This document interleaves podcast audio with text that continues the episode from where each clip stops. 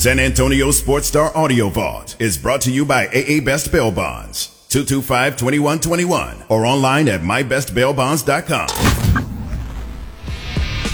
Welcome back to halftime right here on San Antonio Sports Star, ESPN AM 1250 and 1033 FM. That's right, we got some new digits for you. Tune on in. We sound really good on that station. You can hear us a lot farther out too. I was out in the lake last weekend. Heard us crystal clear all the way out uh-huh. there, out in Canyon Lake. That's nice. It has been a busy day. We have talked a whole, whole lot of basketball, which I understand.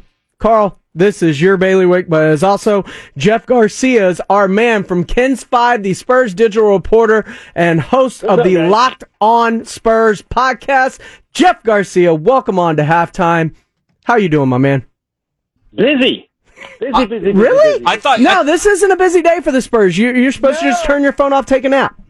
Yeah, that's what I wanted to do. As a matter of fact, I was getting ready to go out for a nice run, nice crisp run on treadmill, and then next thing I know, notifications are flying off the window. No, is it very clear, Carl, James, what this team is doing? They they called it a day.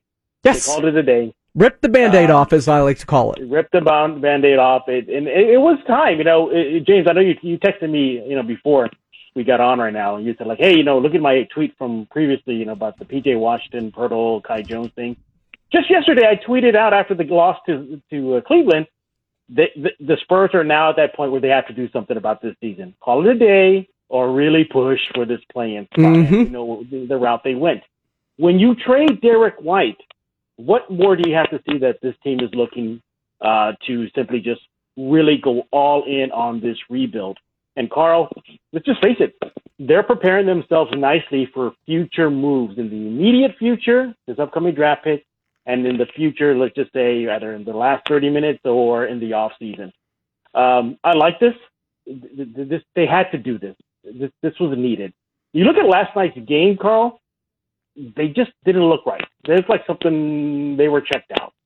Uh, just the way they were playing.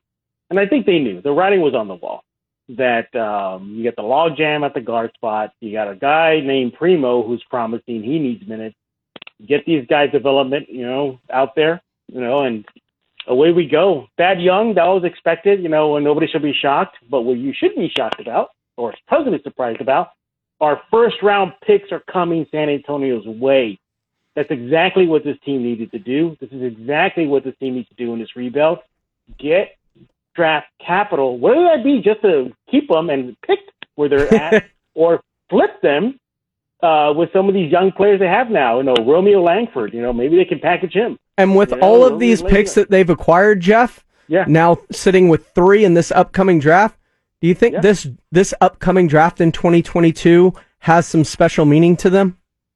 No, yeah, yeah, it really does. Um, but, my thing is this: is that the one guy that I'm actually surprised is hasn't been moved is Lonnie. I thought for sure he would be gone. You know, maybe mean, there's still time. In the next the 30 minutes, may submit the paperwork before uh, end of business day, or let's say uh, 2 p.m. Central.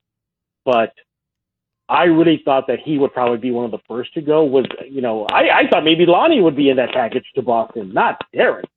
But um, good on Brian Wright. Good on him. Yeah, if, if you're going to be a seller at the trade deadline, that usually means you're giving up the better player in the trade. So i- if you're a fan of the team, you want a good first round pick. And in this situation, Thaddeus Young for a first round pick that's looking to be somewhere in the late teens, early twenties. Derek White to get off of your books, and you know Richardson's on the last year of his contract next season, so Yep. that means you don't have what was the longest term contract Right, right, on right. the Spurs uh, going forward. You know, uh, love love D White. That makes me a little bummed out to see him go, but he's going into a good situation. So the s- you Mm-hmm. Oh, know the sure. Spurs did did right by him, and the Spurs get a top four protected pick from Boston. So that that's going to be a, a nice addition to whatever they end up doing this offseason because I, I've really liked how Brian Wright sets himself up for success, but doesn't make bad moves. I don't think anything right. he's ever done has been a bad move per se. You know, uh, Marcus Morris, I think that might have been his first move as GM, mm-hmm. and that's not on him. That's actually a good move, if you ask right. me. And it yeah. just didn't work out. And that was almost the spiritual beginning of this rebuild because the Spurs mm-hmm. were coming off of the playoffs, and an upgrade from Davis Bertans to Marcus Morris mm-hmm. would have maybe made them a you know somebody that could contend oh, for, for home court. Yeah. But then when that fell out, the Spurs lost their floor spacer and, and things just kind of went downhill from there. Now we mm-hmm. fast forward to where we are today. The Spurs basically get rid of their oldest two players uh, in Thaddeus Young and Derek White and mm-hmm. get two first round picks out of that. So they're yeah. going towards the DeJounte Murray 25 years and younger timeline. And mm-hmm. th- that's okay. I think a lot of Spurs fans are happy that they mm-hmm. at least gave the young guys a shot this year. They didn't try to run it mm-hmm. back with Rudy Gay and Patty Mills and uh, De- DeMar DeRozan all in their 30s. They gave mm-hmm. their 20 somethings a shot and then they said, you know what? We're sellers at this trade deadline. We're going to get a couple first round picks for some of our older guys and let them yeah. be contributors on playoff teams. Right. And look, he goes, White that is, goes to Boston. There's a familiar face on that bench, Ime Udoka, Will Hardy. So there's some mm-hmm. familiarity mm-hmm. there. So the, good on San Antonio. At least send them to a good, or at least a better team at this point uh, in the in the NBA calendar. And uh, look, um, Phoenix. What I was told was Phoenix was really pushing for Thad Young. I mean, to the bitter end.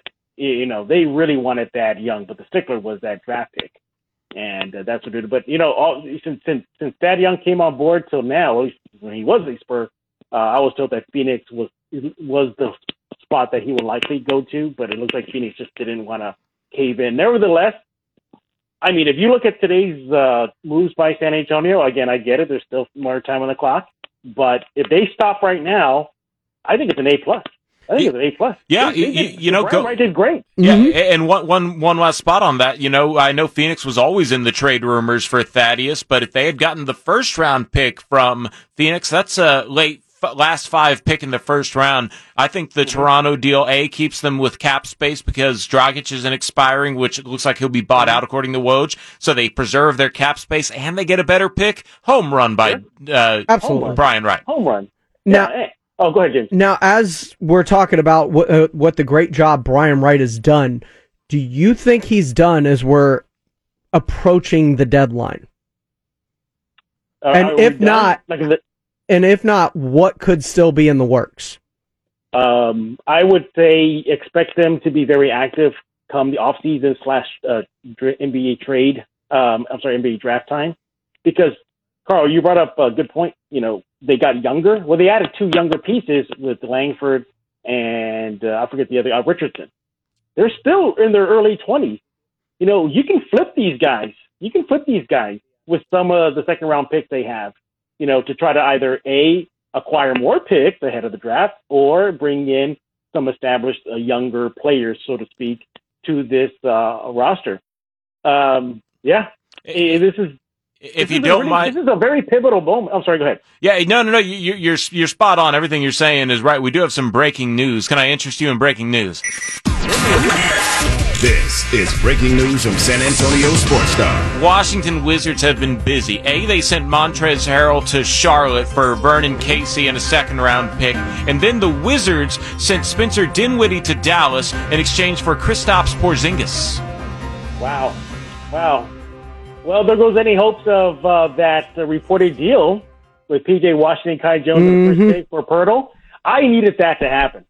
when I when when when Pledger showed me that, he texted me. He goes, "Jeff, check this out." I I responded to him. I said, "Pledge, this has to happen. Make it happen, Pledge." It didn't happen. I tried. I, think, I tried really hard. I think, I think. I mean, we gave the Spurs an A plus. If they had pulled that deal off, I mean, they would an A plus plus two gold stars and a happy face. Because um, yeah, that that first round pick and you know and Kai Jones and you know Adam with Primo, it would have been great. But hey, it didn't happen.